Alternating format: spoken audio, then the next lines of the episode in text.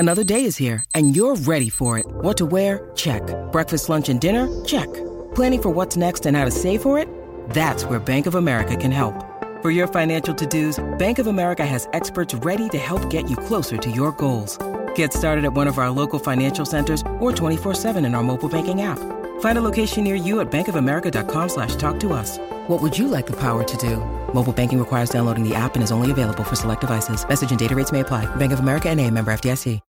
When you need mealtime inspiration, it's worth shopping Kroger, where you'll find over thirty thousand mouthwatering choices that excite your inner foodie. And no matter what tasty choice you make, you'll enjoy our everyday low prices, plus extra ways to save, like digital coupons worth over six hundred dollars each week. You can also save up to one dollar off per gallon at the pump with fuel points. More savings and more inspiring flavors make shopping Kroger worth it every time.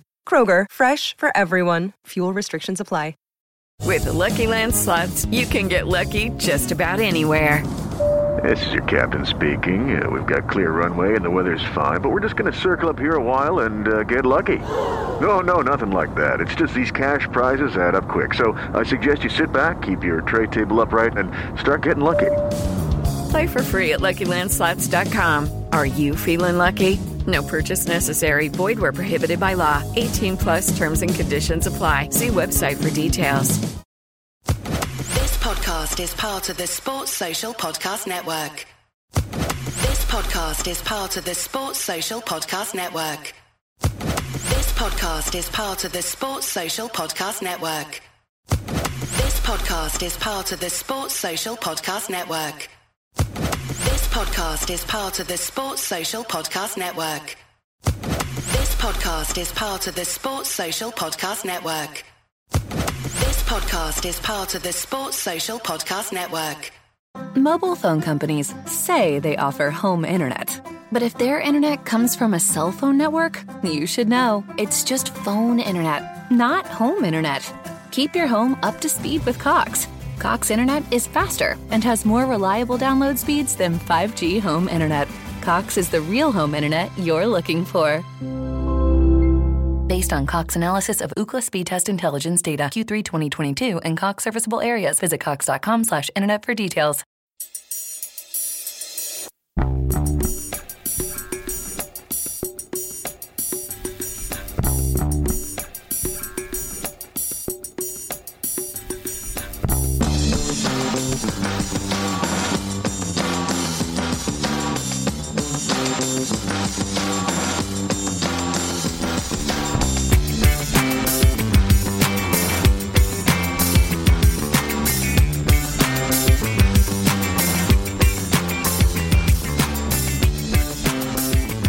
Minutes is a long time in the podcasting world. J P Mason, I'm Paul John Dykes. Welcome to Thursday's edition of A Celtic State of Mind. Apologies for that slight delay. There was a little glitch in the system. We were both waiting to go live, but there was a wee glitch. But apologies for that. J P Mason, last time I spoke to you, we were talking about a couple of big games coming up. We were talking about Hearts, the introduction of V A R, Tynecastle, followed by the Champions League, where we would learn our, where our destiny lay. We now know. We've got that knowledge. We'll be talking about that over the next hour or so. How's your week been? Aye, good. Yeah, I watched the uh, watched the Hearts game in the strangely named Crown Creighton Bar in Duke Street, um, which sounds like it would fit in alongside quite a lot of other bars in Duke Street, but it is actually of uh, of the green and white persuasion. So I, I initially suggested McCool's as an option to watch mm. it. And I remembered that the last time I watched a Celtic Hearts game at Tynecastle in McCool's was the day that we lost the sixty-nine game unbeaten run, four nil. Oh, yes. yes. Very superstitious about things like that, so I was like, no way, not not watching it there. So my mate Chris uh, suggested the Crown Creighton. So it's actually a decent wee pub. It's just kind of it reminds me of being in a pub in West Lothian in the nineties or something like that. You know, it's there's no there's no bells and whistles. I think there's still a jukebox. talking, talking in pubs. Um, did you see the latest uh, video edit of uh, a certain birthday party in yes. Rangers bar? yeah. And then she's looking about, and then it's that classic bar, which is like, it's like the Star yeah. Wars bar, isn't it? Yeah, unbelievable. It's, spaceport, aye, yeah. It's superb. Peek it out. Sam Selleck's done another another great job. Another classic. Uh, and I, I, I want to know who he is. Who is he? Or she? Is he or she? They they are definitely uh, very talented indeed. Very, um, very talented. Aye, but the game was a weird one. And if you remember last week, we spoke briefly at the end of the show, and I said, we're going to get a tough game at Tynecastle. We always do. I say, I, I remember vividly saying, they hate us, and they do. So they, they, they managed to, despite all their shortcomings and injuries and poor form and everything else, they put together a, a, a, a performance against us. And at one point, it was looking a bit shady at two one down. You know, you're looking at it thinking, is this going to be a game where we come unstuck? But um, I thought Aaron Mooy was excellent. I thought he was, you know, really uh, contributed. But, uh, his shot for the Maeda goal and his cross for the Giakoumakis goal. Yeah. His cross for the Ralston goal that was mysteriously disallowed. Um, still don't get it. I've watched that back. I actually said at the time to Chris, I went, well, look, he's he's giving it for the for the, the tug on the shirt from Giakoumakis. And then it turns out that it's not for that. It's for what happened after that, which isn't even a foul. The guy just falls over. Mm. Totally mental. But um, and then obviously the handball, Stonewall. Stonewall. Absolutely. Absolutely. Uh, anybody could watch that and not say that's a penalty. I have no idea, including Michael Stewart, which I think disappointed. Disappointed in him. I did that in one of the shows, saying yeah. normally is pretty balanced and fair, and you know you didn't get that from him. One one of the sources I would have expected it to come from. So yeah, um, and then absolutely delighted for Greg Taylor getting that winner. Um, and Superb. Scenes of bedlam and the small pocket of fans that were there at Tynecastle, and uh, yeah, you could just see how much it meant to him. Because, I mean, he's deserving of, of a goal like that, and to celebrate like that, given his performances since arguably the turn of the year, mm-hmm. rather than just this season, he's been he's been excellent. And for a guy that his Celtic career stuttered to a, to a, to a start, if that makes sense, um, or stuttered to start, um, being kept out of the side by players playing out of position and things yeah. like that. And mm-hmm. you just didn't know whether or not he'd made the right move at, at points, and you were thinking, is he just going to disappear down to a championship club or something like that? Um, but he's really, really come of age and become one of the first names in the team sheet. He um, has, he has. So, so Tynecastle was was was what it was. We got the three points, which were a big three points in what happened later on in the day, and then Tuesday. Um, so disappointing, so disappointing. Purely because I think it's the worst we've played at home in the three games. Mm. Yet we got a point. Yeah, yep. Do you, do you yeah, not think yeah. that? Oh yeah, I mean, I think in terms of the, the clean cut chances created, J P, uh, very very little created in the first half. Uh, and even when you look at some of the chances we did create, I know that Kyogo had that one on one, should have done better. Um, but. You know, in the previous games against Leipzig and against Real Madrid, there was a whole host of chances that you could reel off, and I don't think it was quite like that. Um, and and again, with regards to that that particular game, you know, I went into it with a with a sense of positivity, but after the game, as disappointing as the result was and where it leaves us in terms of our European aspirations, um, I, I, I tend to look at the whole campaign. And I know that some of the, the comments that have been made this week by the likes of Carter Vickers uh, around where we are and how it's going to galvanise us and we're going to get stronger. I tend to be taking that, and not because I've got green tinted spectacles on, or you know I'm in this this uh, kind of frame of mind where I don't want to criticise the club. But on a Celtic state of mind, we have criticised the club, we've criticised the manager, the players, the boards, uh, where we felt it's necessary. I just don't think that this campaign is worthy of criticism. I think what we'll do, and we'll do it today, is we'll look at what can we do better, what are we expecting next season. Um, so there is an air of positivity around it. Just a, a few of the things you mentioned there, the first one being Aaron Mooy. Um, do you still think he's on a bit of a short leash, you know, uh, with Celtic fans, though? Because it's almost as if, right, I thought he played well against Hearts, right? But he misses a, a good opportunity. He missed a good chance. And it was like, you know, you see the comments coming in on our on our streams and on social media. And it's as if, you know, people want to be proven right. A lot of people want to be proven right for saying he was a bad signing. Because if you, you know, you take into account he had that bad miss, overall we had a very, very good game. What what do you think um, the relationship is at the moment with Mooy and us as Celtic fans um, as a whole? Well, me personally, I'm aware that our bread and butter, our meat and drink, whatever you want to call it, is domestic football. We have one European game left. It doesn't mean anything now, which is a bit unfortunate because I'm going and I was hoping that it was going to maybe have something riding on it, but it's not. And, you know, to be honest, I'm just looking forward to getting away to see Celtic in Europe again for, for the crack, what, regardless of the scenario or the circumstance.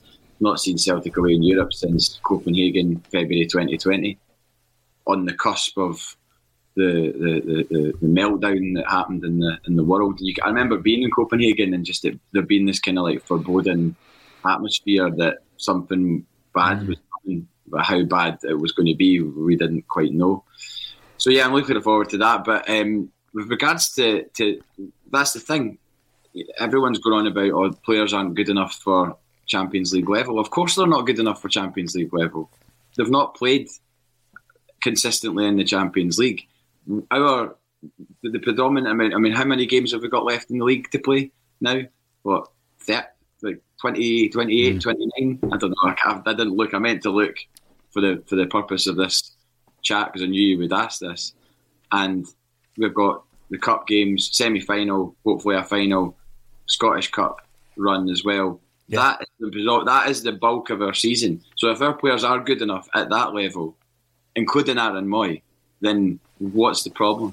We, we, you know, this this season was, in terms of the Champions League, was just a kind of right. Let's see what happens. That that's what. I've, no, surely I know that when we we drew the group, everyone was thinking, right, Shakhtar aren't in a good place. Um, Leipzig. You look at the games against Rangers last season and immediately think, given what we've done to Rangers. Somewhere deep in your mind, you're thinking, well, we can beat Leipzig because of what we've done to Rangers in this calendar year. A four nil, a three nil, a two one, you know, one, one defeat in the Scottish Cup, fair enough. Yeah. But ultimately, you're measuring yourself against a team that Rangers have played and beaten over two legs. So, and Real Madrid is Real Madrid. So that was the thoughts at the start of the, of the draw. And then it's played out. I, I remember... I got a lift to the airport and it would have been just after the Real Madrid game, so the first game, and the person that was giving me the lift said, how many points do you think we'll get in the Champions League? And I remember sitting in the back of the car and I went, I think we'll get four points. That's what I said. I said four yeah. points. And those four points were based on a home win against either Leipzig or Shakhtar mm-hmm. and an away draw against either Leipzig or Shakhtar, because I didn't think we'd get anything against Real Madrid. Yeah, yeah. What we didn't bank on was Shakhtar doing as well as they've done. Because no, no. if you look at the other group, Rangers have got a chance of, I mean, a very slim chance of qualifying, but they're sitting on zero points and minus, what, nineteen goals. nineteen. Mm-hmm. But that's because Ajax have done so poorly and they've not they've not racked up points in games that they probably maybe should have. Shakhtar won against Leipzig, which was completely out of the thinking, mm. and... and drew against Real Madrid. So that blew us away in terms of what we'd... Even though we only drew with Shakhtar, it completely, you know, wrecked our chances of, of third place. Your expectation. No, you're spot on. I'm going to bring in a couple of these points here because you mentioned Taylor, and I think Taylor's a very good example to explain my thoughts on where we are and how I can look to next season with some positivity. Um, Tam Mack, welcome to the show. Hail, hail to you as well. Paddy Lavery, an absolute regular on A Celtic State of Mind afternoon all from a soggy and depressing Ardoyne. Well, let's hope for the next forty minutes or so there's less depression uh, because we're going to be talking about Celtic, which is the one thing that binds us all together. Monty, afternoon to you as well. But this point here from Jake, I want to bring this one up.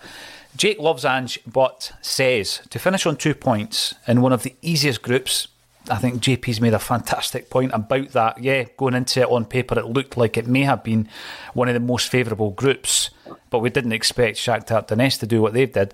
Um, on paper isn't good enough, says Jake. Don't understand the optimism that next season will improve. The team can't defend against good teams. Well, I don't think it's been the defence, actually, but we'll come back to that in a second. Mm. It's been mainly based on the two goals and sixty-eight shots from Target. We've, we've seen the stats, right? But let's use Greg Taylor, because we've been speaking about him already, J P, right? Greg Taylor, like many players before him, signs for Celtic from a fellow domestic club. And there's no doubt that at the time that he signs, he's one of the best players in Scottish football outside our squad. We've done it before. We've done it with Johnny Hayes, right? Um, prior to that, we've done it with various other players. And sometimes it works, sometimes it doesn't. So nah, there's Chief G is not one of those, by the oh, way. Chief G, yes. Um, Scott Allen, I remember watching him for Hibs, thought he was a phenomenal footballer. Seen him orchestrating the play, comes to Celtic, doesn't happen. Uh, David Hannah, a few years be- before, Dundee United, comes to Celtic, doesn't happen. Gary Mackay-Stephen didn't work out. Stuart Armstrong, it did. Ryan Christie comes in, doesn't look as though it's going to work out for some time, but he adapts, he develops, he improves, he progresses. And I think the best example of that we've got in our squad at the moment is Greg Taylor. So we sign him from Kilmarnock. It takes him a while, for various reasons, J P, to adapt and acclimatise to the standard that Celtic is compared to Kilmarnock or any other team in Scottish football for that matter. And what Celtic are now trying to do is acclimatise to a higher standard as a football club, as a team. And some of the players, like some of the examples we've just mentioned, won't be able to make that step up. Mm. That's just that's just football, right? But other ones, who some of whom we'll, we'll speak about today, will be able to. And once they do, then we can make a bigger impact. So that's the way I'm thinking about it. I don't think it's just blind positivity, if you like. I think there's a bit of merit in that way of thinking. And when you listen to the way Angie's selling, Angie isn't going to come out and say, unless we've got one hundred million quid, we're not going to compete. That's not, that's not his makeup. But what he is saying is that we've got a team who can develop, and when we come back next year, we'll learn from the errors, we'll be stronger. We'll, and, and he's mentioned a few times this anxiety. We, we don't really take that into account. We just think, if you're playing for Celtic, you're playing at that level, you know, you've got to be tuned in. And if you get a chance in front of the goal against Real Madrid, put it away. But what's been proven this season, Abada, you know, a guy who's scoring hat-tricks, et cetera, against Real Madrid, froze. Maeda, simple chance. If that's against St Johnstone, is he putting it in the net? Probably. But there's an anxiety. And, and it's not an attitude, but it's a mentality that Ange has mm. spoken about time and time again, J P. So I think, to go back to the, the previous point, that's where I think the positivity comes in. Albeit, if the same thing happens next season, then you start questioning it. You say, well, what have we learned? Mm. But based on this season, I, I can look ahead, and I think it's uh, logical to suggest that there's players who have got, let's say, five or six games under the belt this season in the Champions League, and that will help them to improve and progress and meet that standard next season. Well, I, I mean, that just before we came on air, I, I thought of a Kev Graham analogy. Um, it's like it's like going to buy a cabinet for IKEA, eh? And you, you build the cabinet, you maybe get a few of the screws in the wrong place, eh? Maybe the door's on the wrong way round. But then you go and buy it in a year's time, you get it right, eh? It's a bit straighter. Kev is watching the show. He's in the comments. yeah. And uh, let me know what you think about that impression, Kevin Graham. That is brilliant, mate. uh, well, I mean, it's a pretty, uh, it's a very Kev Graham analogy, but you, you would like to think that with the experience under the belt, something like that guy that commented there and said, well, we haven't learned. I think we have learned, because we've stepped up in a competi- into a far tougher competition from the European competition that we were in last year. We played, we won three games in that group last yeah. year mm-hmm. with a team that barely knew each other, that had hardly played any games together, and now we're a year down the line. We stepped up to a massive, massive competition jump, leap into the Champions League. Yeah. And everyone that's watched us, neutrals otherwise, you listen to um, Tom English. I, I know I mentioned him before, and he's not, you know, de rigueur amongst, well, anybody really, I don't think. But, but I mean, he this he was asked to compare and contrast Rangers and Celtic's fortunes, and he said, yeah, you can look at Celtic bottom of the group, um, on two points and a minus goal difference or whatever. But the nuances to Celtic's games, mm-hmm. there's you can dig into it and, and find a lot more positivity. And, and, and I tend to do that. And it's not blind faith. It's not... Mobile phone companies say they offer home internet. But if their internet comes from a cell phone network, you should know. It's just phone internet, not home internet. Keep your home up to speed with Cox. Cox internet is faster and has more reliable download speeds than five G home internet. Cox is the real home internet you're looking for. Based on Cox analysis of Ookla speed test intelligence data, Q three twenty twenty-two and Cox serviceable areas. Visit cox.com slash internet for details. This week on The Marketer's Report, Patrizio Spagnoletto, Global Chief Marketing Officer, Direct-to-Consumer for Warner Brothers Discovery, weighs in on building trust.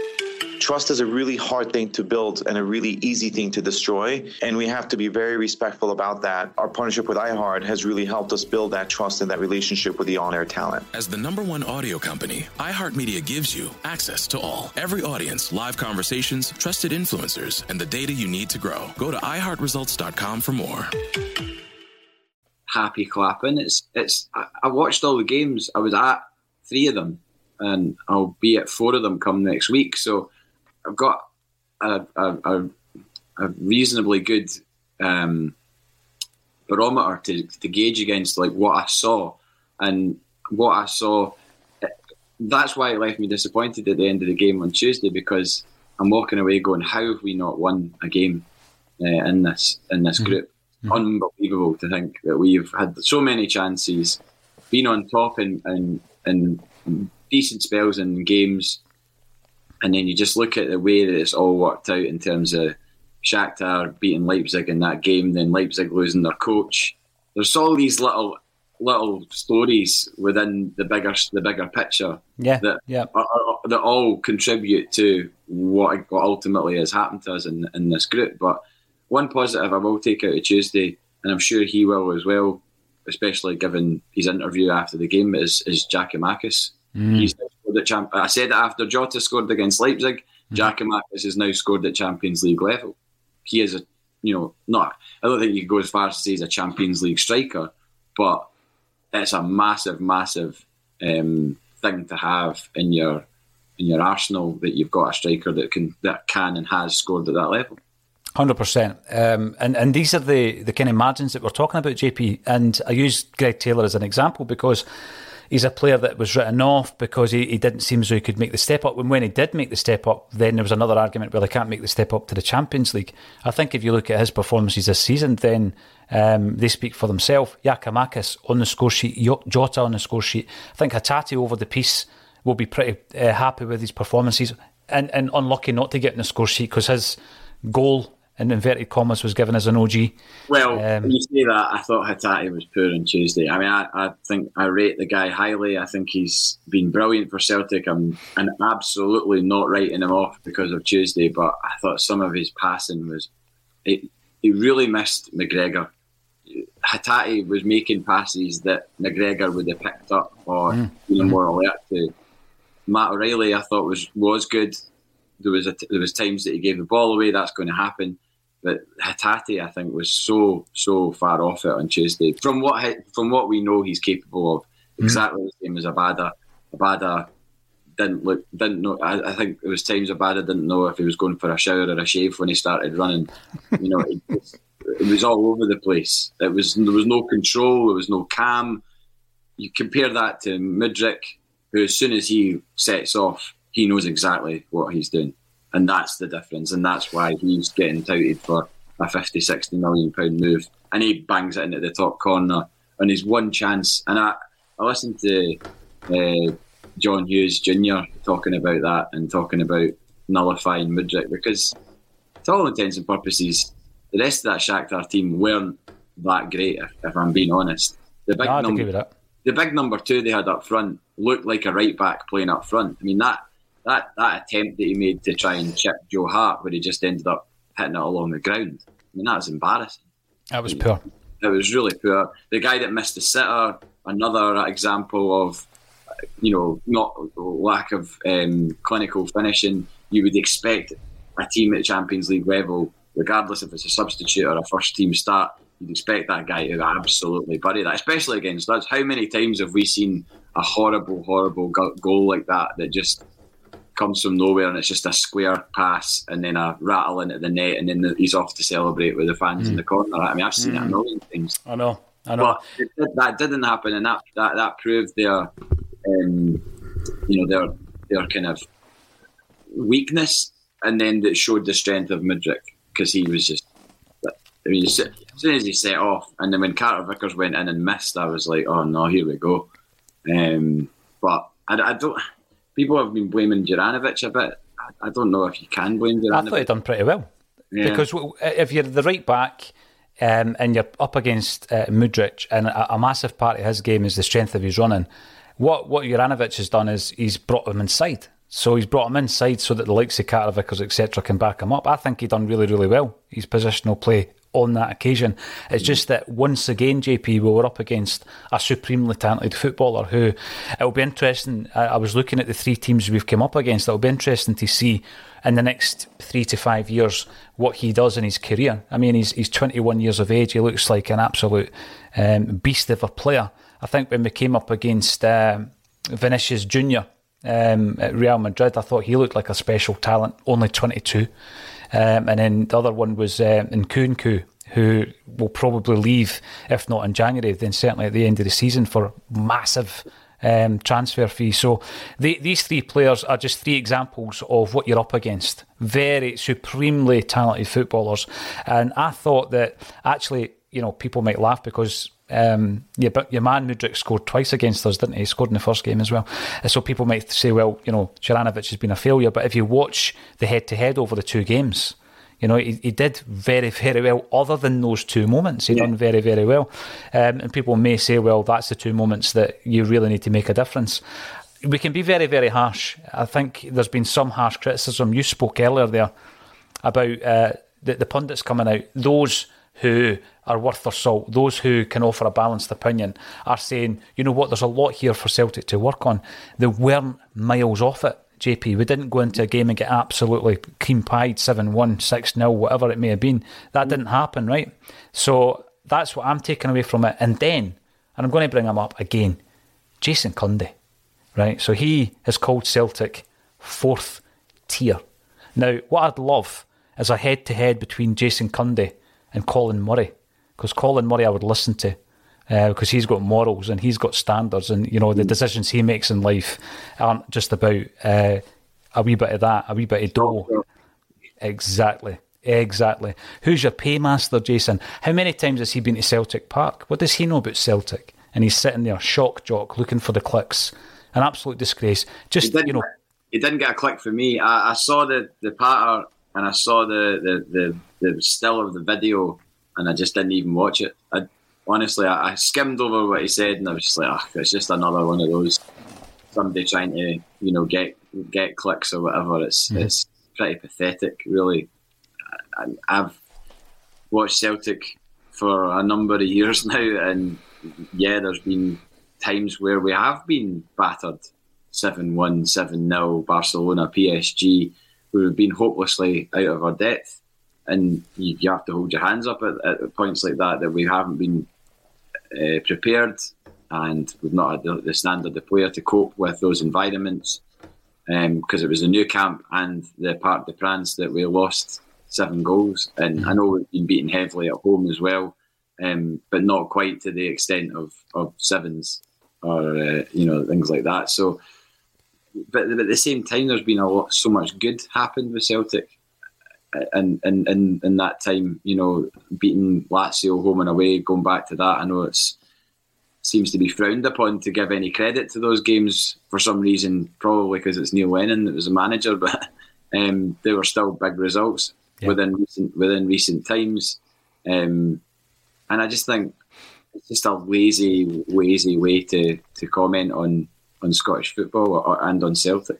Yeah, absolutely no credibility whatsoever. And some might say, well, why mention him? Well, you know what? He's got a platform and he's coming across with his uh, two-bit opinion. uh, J P, knows nothing about Celtic. I mean, making a comment like fourth tier is almost like saying my nan would score forty goals in Sc- Scotland. That's the credibility that we're talking about here. What did he achieve in the game? How many European games did he play at the top level? Jason Cundy, any statos out there want to check that out for us? I don't even know who he played for. I genuinely don't. I Couldn't remember I remember he played for Spurs and he, he cleared the ball once and it went in. That was his claim to fame. It was a goal for about thirty yards. The guy was an absolute clobber as a player and a joke as a pundit. Um, so, yeah, just leave your team out of it, Jason, and uh, have a look at your paymaster, mate, you know, before you start talking about Celtic. The underwater cabbage salesman. Good afternoon, Axom comrades. Love a wee bit of that. Brilliant. I was up at uh, the park yesterday, picked myself up a Callum McGregor book, J P. So, oh, yeah. That, that'll be one for the stocking fillers at Christmas. Are you aiming, um, for, are you aiming for an interview? I'd love a wee interview with Callum McGregor, you know. I mean, there you go. There, there's a, a curve. There, there's an arc, isn't it? Or an inverted arc. That that player's career, who, you know, he comes into the... I don't even remember him when he's playing for under Ronnie Dyler and some of the later European games in that, that first campaign. And, uh, you know, it was the first campaign that we played up in Murrayfield, wasn't it? It was, mm-hmm. yeah. Aye. And I remember it, I remember these games, yeah. And, um, you know, the stick... The stick that Callum McGregor was getting as, as a young player coming into the side, finding his feet, adapting. And, you know, on a wider scale, on a bigger scale, you can look at the Celtic team in the same kind of way and say, well, you know what, we're finding our feet at the moment. That's all we're doing. Like a new player coming in, Callum McGregor went on to do no too badly. Like a new player coming in or a new signing coming in, we're just finding our feet at this level. That's what I'm putting this down to. And as I say, J P, if season after season there's no progress, then I think we can criticise. Yeah, I mean, that's... A hundred percent. If if we are in the Champions League, or if we're fortunate enough to be in the Champions League next season as a result of, of retaining the title, then yeah, obviously draw dependent. You you know you got you have to make allowances for what, who or what we may get in in the draw if, um, when it happens. But you want to see a progression in the team by that point. And I think I think there I think there will be, and I don't, again I don't think that's blind optimism. Um, I think there's obviously areas of the team that need strengthened. Um, I, I don't, where would you say we would need to strengthen? I, well, up top straight away, up top. You want a backup. You want a backup, uh, J P. We were talking all about, you know, the, the injury scenario, and there's been a couple of occasions recently where Giakoumakis is kind of, you know, held onto the, the hamstring and all this stuff. And you, you get a bit concerned at that. Not because, and we'll come on to Kyogo, but not because I don't rate Kyogo. It's just that, you know, loss of form, an injury, and you really are up against it. It's centre half at the moment and centre forward. Mm. Um, I'm quite happy in most other areas of the park, if I'm being honest. You know, people criticise Juranovic. I think we've got two very, very able uh, right backs. Same on, on left back. Taylor's the first choice, but Bernabe's looked good. We've got four centre halves. I think we need another one because loss of form and injury, we've seen that. Um, and in the midfield, I think that, you know, there's players on the fringes there that, you know, you can use maybe David Turnbull for an example. Um, Idiguchi, we don't know enough about. Uh, McCarthy, you know, he can come in and do a certain job. Do we really... And, and Abligor, apparently, that, you know, Oliver Abligor, we don't know what he can do yet. So I don't think we need to strengthen these areas. But if we go into the, the January transfer window and we bring in a centre-half and a, and a centre-forward, I will feel as though we've done good business. I really do. But I do expect a few of the fringe players to leave as well. T- Turnbull and Mooy got slated for their performances the other night when they came on. I don't really know if I would have expected a Turnbull coming back from injury, playing his first game in however long, in a game of that level and that intensity. I don't know if I would have expected him to be the difference. Mm. And Aaron Mooy, when he's come on in the past and made the difference in games at that stage, it's not really been as an attacking threat.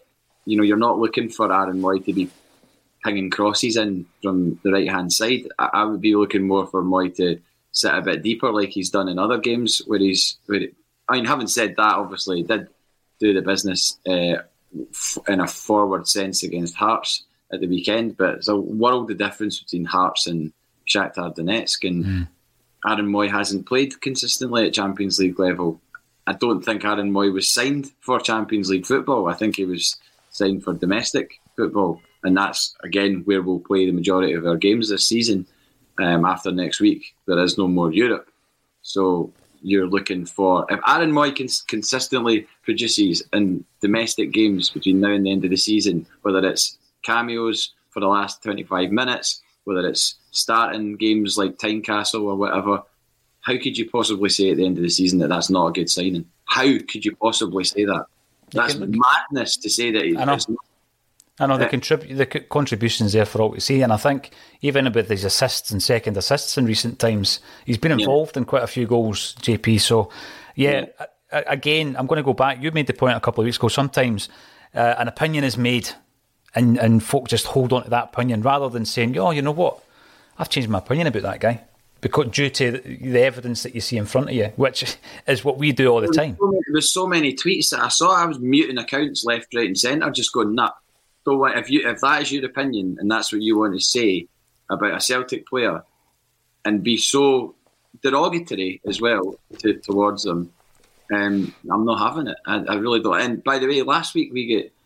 I never got time to reply to a comment, but there's a comment in the YouTube comments, two quite lengthy comments having a go at us for seemingly saying that we needed a right winger and a centre half. Uh, and this guy, whoever he was, was saying, oh, well, I said we've got James Forrest and Mikey Johnston in the building.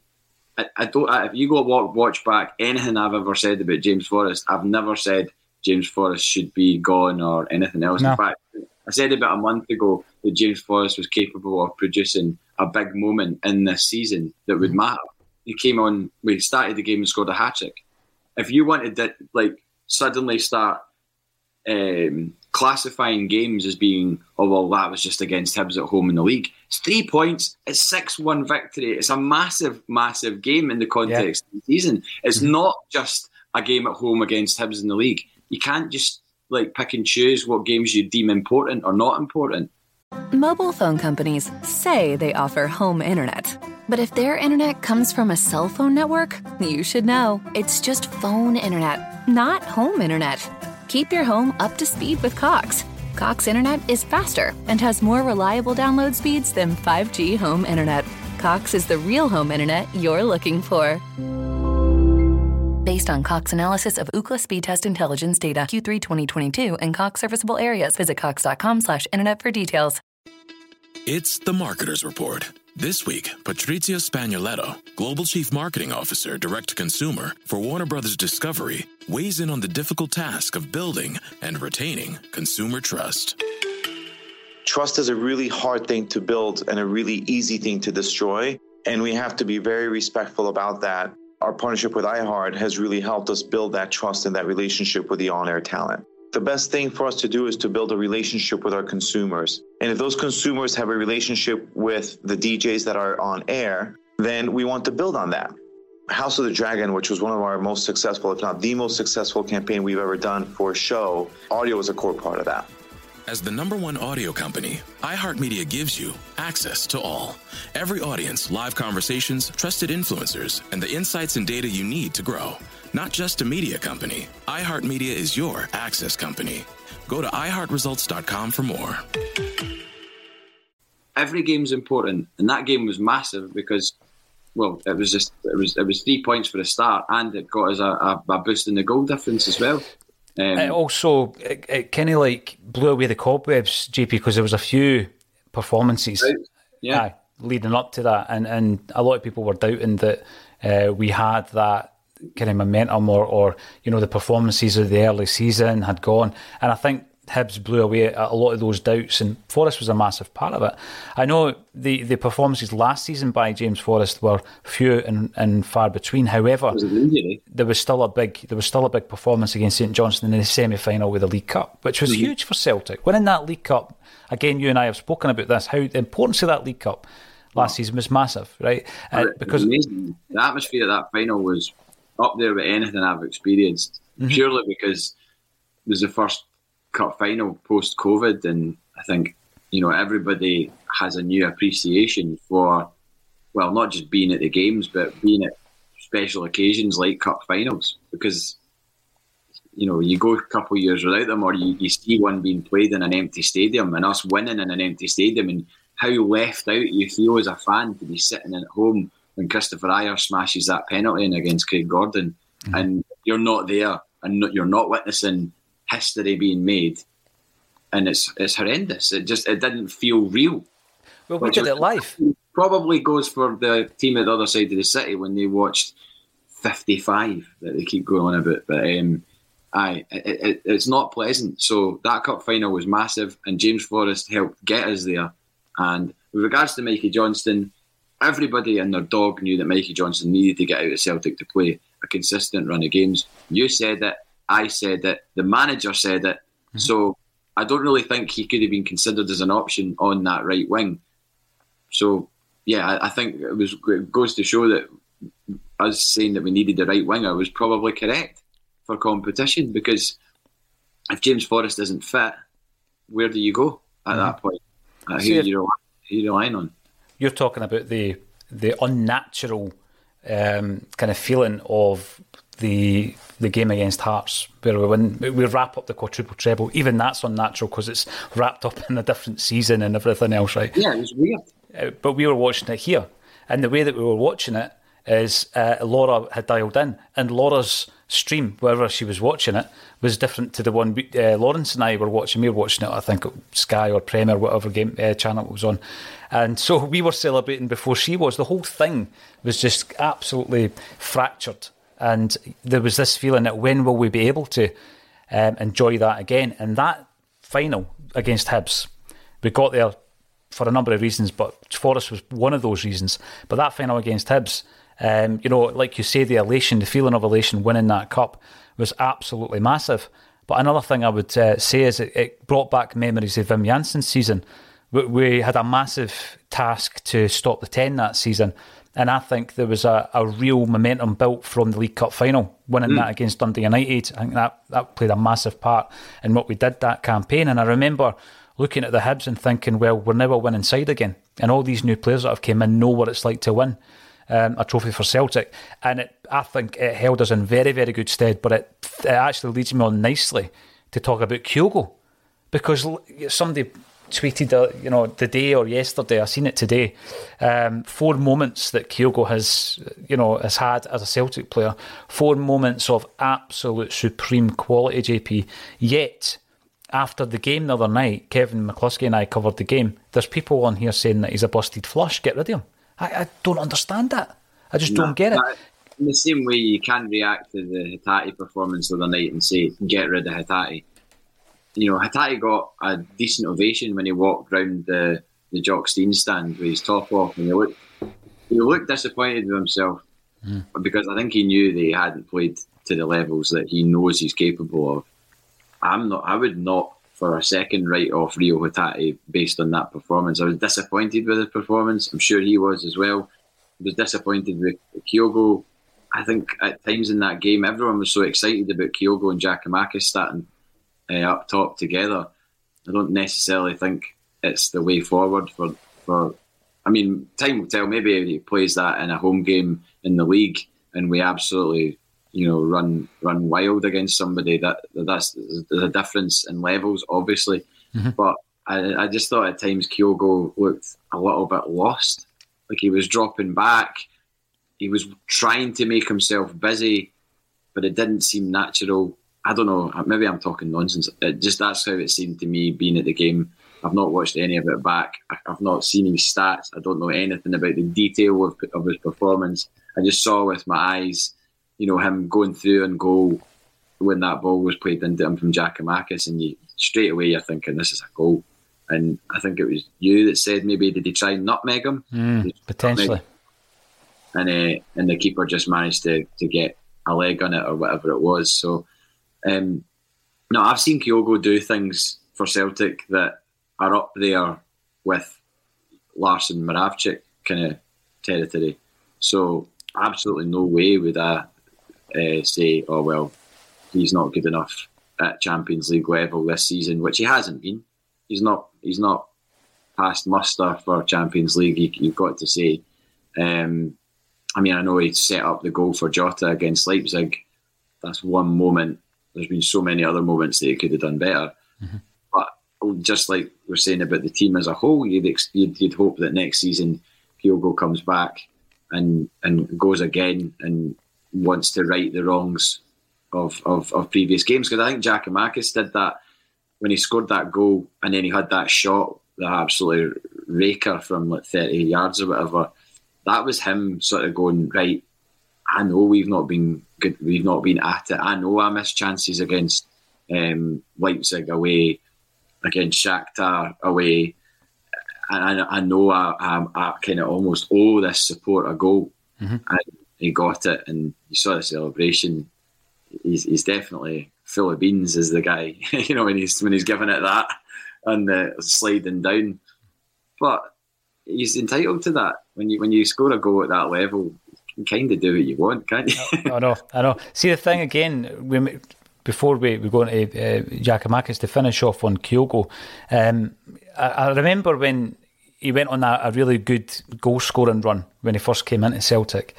Um, and the comment was made that he scores a lot of goals, but he misses a lot of chances. And mm. the difference being, and we all know this, you miss a chance in Europe, you might not get another one for the rest of the game. But in domestic football, we create so many, you know, so many chances that the likelihood is you will get another chance in the game to make up for it. Kyogo didn't, unfortunately, get another chance. Um, but Giakoumakis is leading into the game. Uh, J P, I was talking about how he is, how he's treated by the Scottish officials. So you've got a player there um, who is undoubtedly strong. I mean, the upper body strength that he's got, you know, in terms of holding the ball up, he's the best that we've got, right? I, I don't compare the two players, but I used to think that the best player we ever had holding the ball up was uh, you could just ping a ball to Samaras and you know knew it would stick. You know, and, and he was also brilliant at, at chasing the, the channels. He, he would always make moves towards the corner flag. He was brilliant at that. He was a very hard worker when he could be bothered. Um, Giakoumakis, I think he's the best at the club at holding the ball up, buying a bit of time, laying it off. But it seems to be that he gets more opportunity to do that in Europe. So going into the game the other night, I made the comment, he's always been penalised, J P, because he goes toe-to-toe, uh, shoulder-to-shoulder, whatever it may be, with his opposite number, who invariably ends up on the deck, and he gets penalised domestically. And then when Big Giakoumakis takes a, a pounding and ends up on the deck, play on. And that mm. seems to have been, domestically, how he's been treated, but it's different in Europe. And again, the other night, it was proven. He was he was strong. There was there was players coming second best. And, and again, he won us a few. He was brilliant last season at winning us free kicks in Europe. Remember we said that? Because mm-hmm. that says we need more from him than just to win free kicks. Again. And Traros, yeah, he was he was uh, putting his weight around. I no, totally. I think uh, I think he he can consider himself pretty happy with his work the other night. You know, other than the fact that he didn't get maybe another goal, which would have mm-hmm. got us the, the three points. But I'm sure personally, he's sitting there going. I mean, he said that he said it was a boyhood dream to score in the Champions League. Because um, if you think what age he is, he's like what twenty. Seven, he's about twenty-seven now, yeah. Yep. twenty-seven, twenty-eight. So when did the Champions League uh, become, uh, I think it was like the... ninety-two, ninety-three, I think. ninety-two, ninety-three. So, so his whole life, he's known the Champions League. He's never known yeah. anything prior to that. So his his starting point at age maybe six, say six, seven, eight, when he's starting to watch football, it's Champions League, and it's, it's you know, that it's I mean, that time for the Champions League was unbelievable. Like late late nineties, early two thousands Champions League, the, the level of player that he would have been watching, you know, there was worldies all yeah. over the place. So his his you know memory of that time will be crystallised mm-hmm. like it is for, for me. I mean, we didn't see Celtic in the Champions League until two thousand one. You know, like it, it existed for nearly ten years, and we didn't see our team in that competition. We saw the other lot in it quite a lot, and usually getting thrown about um, by the likes of Juventus and things like that, Del mm. Piero and whatnot. Um, and yet when we saw really, really great European sides win the, win the tournament uh, in, in that time, it was it was amazing. I, I vividly remember the the early years of the Champions League and how excited you would be to watch it. Now, I don't really watch other Champions League games. I, I wouldn't.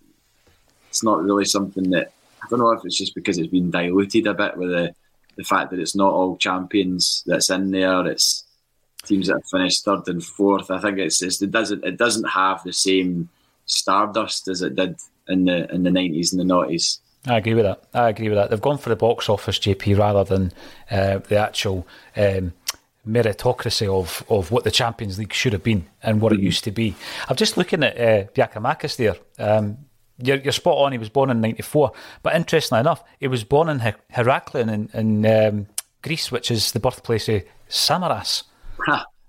I wonder if they've ever had any uh, meeting. Like, I wonder if they've ever met at any point. I don't know if there would have been any international crossover. Probably not. I don't think so. I don't think Samaras look at that. Playing international football when he could have possibly in it, be in and around the squad. Um, Is Samaras mean, still involved? Is he still involved in the national team? Last I heard he was living on a Greek island somewhere, just mm. chilling. Which, I mean, he's perfectly uh, entitled to do that. With, Mate, he, he was chilling when he was at Celtic after. Oh, I know, I know, I know. By the way, see, speaking of um, things uh, sticking when they land at players, did you see Xavi's touch on the sideline? No, I didn't oh, see that. God. No. Ball comes from, I don't know, maybe around about the corner flag, really, really high in the air. Xavi just watches it, just like brings it down. One touch. Just what's, he, what's he wearing on his feet? I think he's, I think he's got those, uh, what seems to be standard issue uh, foreign manager trainers, you know, the white soles. Yeah. The, the, the ones that, like, all the pundits wear, all the, all the cool managers on the, on the sideline. I heard Kev yesterday slagging off the appearance of uh, foreign coaches that come to Celtic Park.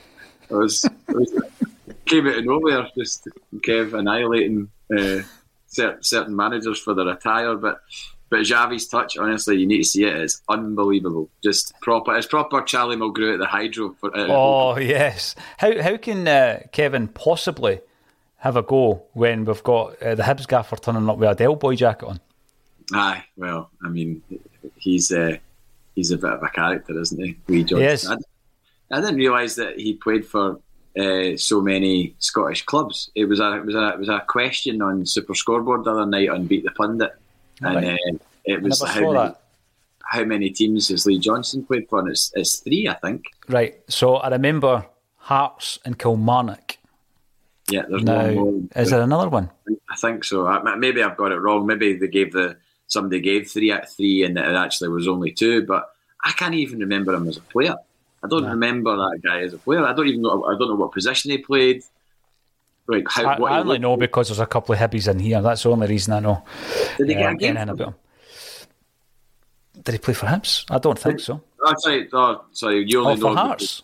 Aye, there's a couple of hibbies in here. Talk about um, oh, Hibs. Hearts, it, Hearts? It was it was Hearts he played for. He played for Hearts. Aye. But I don't know where or, or when he played and what period. Who was the manager? Nothing at all. And, and I'm normally reasonably good at remembering things like that, but he's just a lost face and a lost mm-hmm. name. In my memory, I don't know. The thing is, J P was probably still better than Jason Cundy, though. You know what I mean? I know, I know. Marquee, surname Smith. Uh, teams been hit and miss. Manager included reckons Mark player too players too fearful. I get that. Lack confidence in themselves and each other. Yeah, I think Ange just pointed that out as well. Always passing back instead of driving forward. Need to balance attacks, so not easy to counter. You know, it's all fair comment, but again, I, I think most of us are, are kind of willing. We think that there is credit in the bank, to use that term, willing to see how this progresses next season. Was it better than our European exploits last season? Well, um, Kevin McCluskey spoke about that pretty well, although we did get more points last season. We're playing at a higher level. The teams are much, much better, um, J P, in the, in the Champions League. Mm. And I want to talk about um, something that we're involved in, because yesterday we were in Glasgow, and I need to say a big shout-out to Glowworm Studios in Glasgow, because we were in there, J P, to mix a single. We've moved into the world of music. Axom is releasing a single. Um, Celtic-related, and we can't get lambasted for talking about it. It is Celtic related, yes. um, thankfully, anyone who heard my demos from the early nineties will be delighted to hear that I'm not on the record, J P. Uh, but friends of yours and mine, uh, The Wakes, are the, the lead. They're, they're going to be the lead band. They are the lead band on a charity single that we've had recorded, and it's called The Glory and the Dream. It's being released um, this Christmas, and every single penny that is raised will be going to various charities. Last year, almost thirty grand was raised for Saint Mary's, the birthplace of Celtic, and this time round they will also um, be one of the beneficiaries, amongst others, um, who require a wee bit of help at Christmas time. J P, you have had a sneak preview of the song. One of very, very few. Don't give too much away, but what is your your initial kind of thoughts on it? Uh, well, I texted you back and said classic Paul Sheridan, because, I mean, people are widely familiar with Paul and the Wakes. Paul plays in uh, places like uh, the Brazen Head, the Hoops Bar, uh, the Toll Booth, mm-hmm. where I once made a uh, a singing uh, appearance, which was... Mobile phone companies say they offer home internet. But if their internet comes from a cell phone network, you should know. It's just phone internet, not home internet. Keep your home up to speed with Cox. Cox internet is faster and has more reliable download speeds than five G home internet. Cox is the real home internet you're looking for. Based on Cox analysis of Ookla speed test intelligence data, Q three twenty twenty-two, and Cox serviceable areas. Visit cox.com slash internet for details. Cut short, shall we say, by the owner. It's not really something I could go into in detail on there, but let's just say the song I was singing may have been a little bit spicy for that uh, particular bar. Um, and uh, yeah, so the it, it's just it's great to hear. Um, Well, you need to t- tell people what the history of this, the song is. Absolutely. And, and you know this as well. You, you look at some of the people who have been on Celtic State of Mind over the years, people like Kevin Miles, uh, Liam McGrandles, these types of people who have written um, up-to-date, modern kind of Celtic tunes. Um, and I remember being up at Malone's one time before the game, and somebody else... Danny Kelly, it was, was was going through his repertoire, and within his uh, set list, J P, was Kevin Miles' song, which hadn't long been released, and I, I thought it was amazing how that song had been taken into the Celtic songbook, mm. and you, you think to yourself, you know, maybe in fifteen, twenty, twenty-five years and beyond, that song will be part of the repertoire when you go into Irish bars and you go to Celtic nights, et cetera, and I think that's phenomenal. But the story is, um, for anyone who doesn't know, there was a song back in nineteen eighty-seven that was written by J J Gilmour, a supremely talented singer-songwriter who was in a band called The Silencers, um, and also Gary John Cain, who has played bass for the Proclaimers for, I think, over twenty years, but he's also played with various others previous to that. He's, his two brothers were Hugh and Cry. So they wrote a song, and with the intention of Celtic releasing it for the centenary year. It was called The Glory and the Dream. So you listen to the, the lyrics, and it's all about the formation of the club, why the club were formed. It's really, I mean, heartfelt lyrics. And they had a demo. So Gary John said to me, you know, you can use this. And uh, I, I was amazed at that, because straight away you start, the juices flowing. You're thinking to yourself, we're going to release a Celtic song. This is tremendous. Obviously, we need somebody to re-record this, bring it into more of a contemporary kind of fan base. And I just think, like you said earlier, the Wakes are just the prime candidates, aren't they? Because, you know, they think the stuff they, they did with uh, um, the song in relation to, um, you know, Saint Pauli, for example, when they go back and forward to Germany, and I just thought, right, right up my street. Saint Pauli, there you go. Yeah, the Sancta Pauli, absolutely. So they've re-recorded it, and I listened to that re-recording of the song couple of weeks ago, and I thought, wow, this is incredible. So yesterday, the process yesterday was J J, ex of The Silencers, East seventeen and others, he was in the studio with us, and he was re- he was basically remixing the, the final edit, if you like, the radio edit, um, if it's ever played what, on the radio. This just came in my head, and I probably should have said this to you before, but you need to release it, and you need a, a limited print in seven inch, because that's, if you think about it, it would have come out and seven inch if it had been released Absolutely. At that time.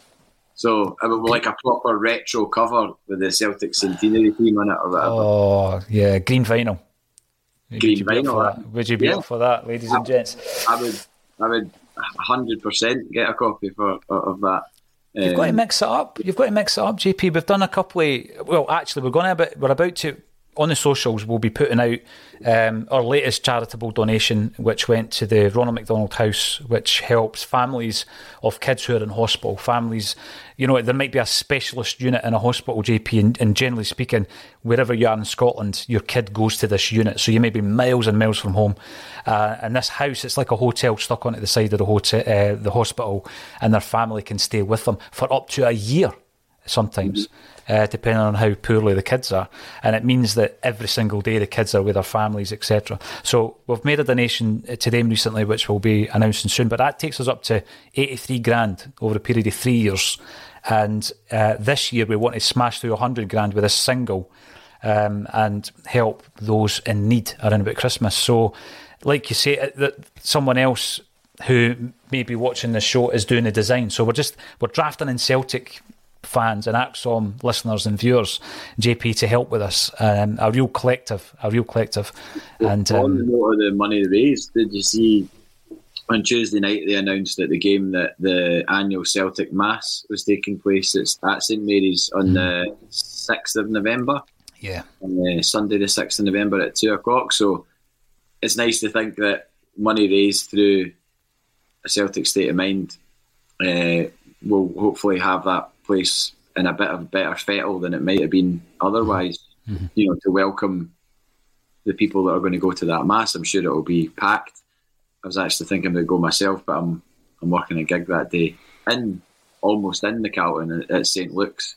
Oh, yeah, uh, yeah, it's a, a gig there, so I'm doing that. And speaking of gigs, actually, I did a gig last night. Yeah, last night. God Almighty, days just blend into one. But uh, with a band called Cud, who were a nineties uh, indie band, uh, round, contemporaries of likes uh, Pop Will Eat, Pop Will Eat Itself, um, Ned's Atomic Dustbin, The Wonder Stuff. You know, they were in that kind of bracket. I love the track with Vic and Bob. Aye, well, that's Vic and Bob used to talk about Cud on Vic Reeves' Big Night Out, and uh, I was speaking to the singer last night, and I was like, did you, did you ever meet Vic and Bob at that time? And he said, yeah, we were supposed to do a, it was a pilot show made with Vic and Bob hosting. It was a different style show to Big Night Out. So it was kind of a more mainstream. Mm-hmm. And they, and Vic wanted Cud to be the band. So Cud were invited to be the band. And there was a band called Denim as well, which is Lawrence from Felt's other band. And uh, that was going to be the show, and then the show never aired. So there's an un, an unseen pilot episode of a show for the B B C with Vic and Bob hosting and Cud as the band, and it never it never got aired. But madly, the tour manager Phil, who may or may not be watching right now, uh, when he when he emailed me when we were doing the advance, he was like, "Are you J P for Celtic State of Mind?" And I was like, "Wait a minute, who who are you?" And it turns out he's a a guy from Leeds.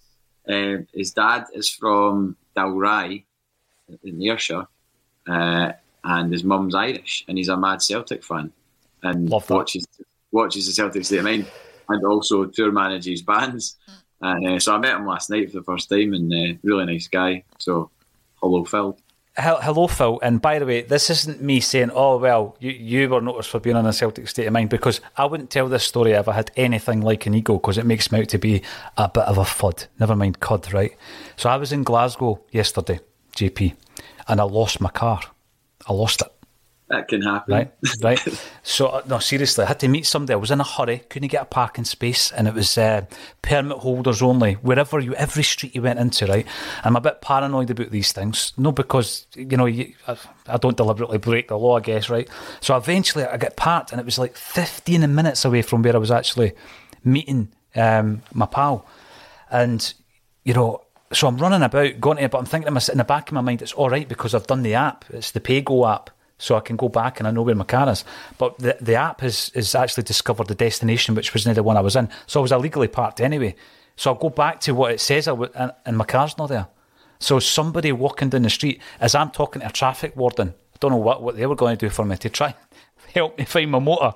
This person walked past and says, oh, you're the boy for the podcast. That's what it said, right? If you're watching, if you're watching, mate, sorry if I was a wee bit... Uh, agitated. I, I just didn't think I was going to get back to Fife. I thought I was staying in, in uh, Glasgow, and then having to explain how on earth I lost my... How the, how on earth did you find it? I did. I did find it, accidentally. You're not in the in the, the bright lights in big city. Country bumpkin. Used to deepest, darkest Dunfermline. A place I'll be coming soon. I'm doing a show. I told you this the other day. Oh yes. Uh, P J Malloy's uh, Teenage Fan Club. Can't wait. I'm guessing that's sold out.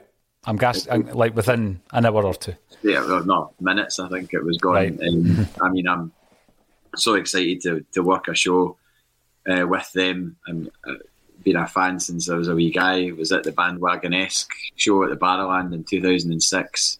Right down the front, jumping about like a maniac. So kind of means a lot. And they were one of Kurt Cobain's favourite bands. It's um, incredible, that, isn't it? Yeah, he, he used to wear like Teenage Fan Club T-shirts, had them support them and all that. So, and I think Teenage Fan Club to this day still have a relationship with Dave Grohl. And I'm sure Teenage Fan Club supported Foo Fighters at at some point within the last, I don't know, five, ten years. I remember I remember it happening. So, some big gig somewhere, Teenage Fan Club were in the lineup because Dave Grohl's still, still pals with them. So that'll be good. I'll be something in Dunfermline. Dunfermline. First ever show repping in Dunfermline. Never, never, never done it before. So can you come uh, up to Mink for a brew before it? Because I'm going, oh, to the yeah. gig, going to the gig with my brother. But anyway, to finish on a Celtic note, Teenage Fan Club's ex-drummer Paul Quinn, big Celtic fan, was on a Celtic State of Mind a couple of years back. Mm-hmm. So watch that episode because there is one of the funniest Liam Gallagher stories ever, because they were uh, recording Howdy whilst Oasis were recording Be Here Now, I think. Um, but massive Celtic fan. And he told us on that particular day that three members of Teenage Fan Club were Celtic season ticket holders in the Hampden season, in the ill-fated Hampden season, which was the season where I got my first season ticket. So we've managed to bring it all the way back round to Celtic. J P, we got on to the music because we are releasing a Celtic single. I'm, I'm very proud to say, because, you know, a very small part I'm playing, obviously. I'm not going to be on the record, but I can see the whole process and I'm looking forward to that. Hopefully everybody can get behind it, download the record, like you say. We'll try and get a limited edition run done as well, make it retro. Getting, getting vinyl these days is, is quite tough. Uh, it seems to be, it would be a very good financial opportunity for somebody to invest in a vinyl factory in the U K, I think. Uh, yeah. if, you, if you're watching this and you've got any spare uh, cash, then honestly, the, the waiting time for vinyl to be made, I don't know if it's still the same as it was um, maybe about a year ago or something like that, but the, the, the delays to get vinyl made, because there's only a couple of places in Europe that actually do it. Um, and that's and so therefore, if you've got like a big artist, I think it was Adele that held everybody up, because Adele was getting so many copies made and it just it pushed everybody's order back. Um, it seems farcical, but it, that, that is actually what happened. So, um, yeah, it's not something you can just put an order in for five hundred copies next week and get them the week after. It's it, there's there's there's, a, there's a, a fairly lengthy process probably, but mm-hmm. um, so it's something we could do though. We definitely oh, could, yeah. And we will, and we will do that. Listen, it's been an absolute pleasure, as always, to chat to you on a Thursday, J P Mason. Um, bit of music, bit of football, but always with a Celtic state of mind. Before before we go though on that um, Celtic state of mind, the, the, the applause the other night at Celtic Park on the twenty-eighth minute, I don't know if you were aware of that, um, was for a guy called Mick Beaton, who I've been on the Easter House Emerald bus a few times to go to away games, um, and I was on the bus last Wednesday to go to Fir Park for the Cup game, and that was the sort of first day that, you know, some of the members on the bus were told about Mick.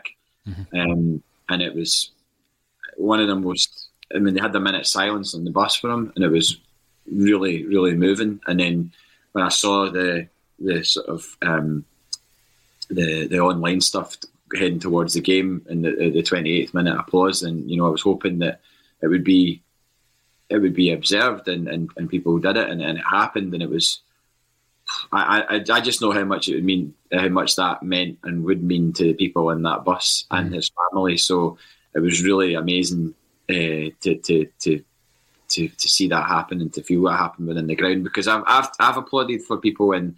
in minutes of games before, and, and they're just people that you know are a Celtic fan, young or old. Um, but when you've been on a bus with a guy and you know what they look like, and they're, they're twenty-eight years old and they've lost their life so tragically, um, it, it's, it's pretty harrowing. So, and there's not so much that can be done at times like that, because what do you, what can you do when, when, when someone loses a life at that age? There's not really a right, a right what you can do, but things like that, I'm sure, I'm sure helped um, helped the family and, and, and his friends on, on the bus as well. So I thought it was really well done by by the by the support, because it was just it was just really sporadic, and it felt it felt um, it felt right. Yeah, it can be a special place, J P, Celtic Park, and yeah. uh, no, absolutely right to, to bring that up as well. Fair play to everybody who was involved in it, and thoughts and prayers with uh, the friends and family, Michael Beaton as well. So thanks for bringing that up. Thank you everybody for getting involved. Uh, we'll keep you posted on the single. Uh, we're also going to have a video. Maybe we'll get some of you guys in the comment section to appear in the music video. How about that? We could do something along those lines, I think. Eh? Uh, that would be great fun. Right, thank you very much. We'll see you again tomorrow at twelve thirty. The only thing I've got left to say, J P Mason, thank you for joining me once again on A Celtic State of Mind. Cheers, Paul.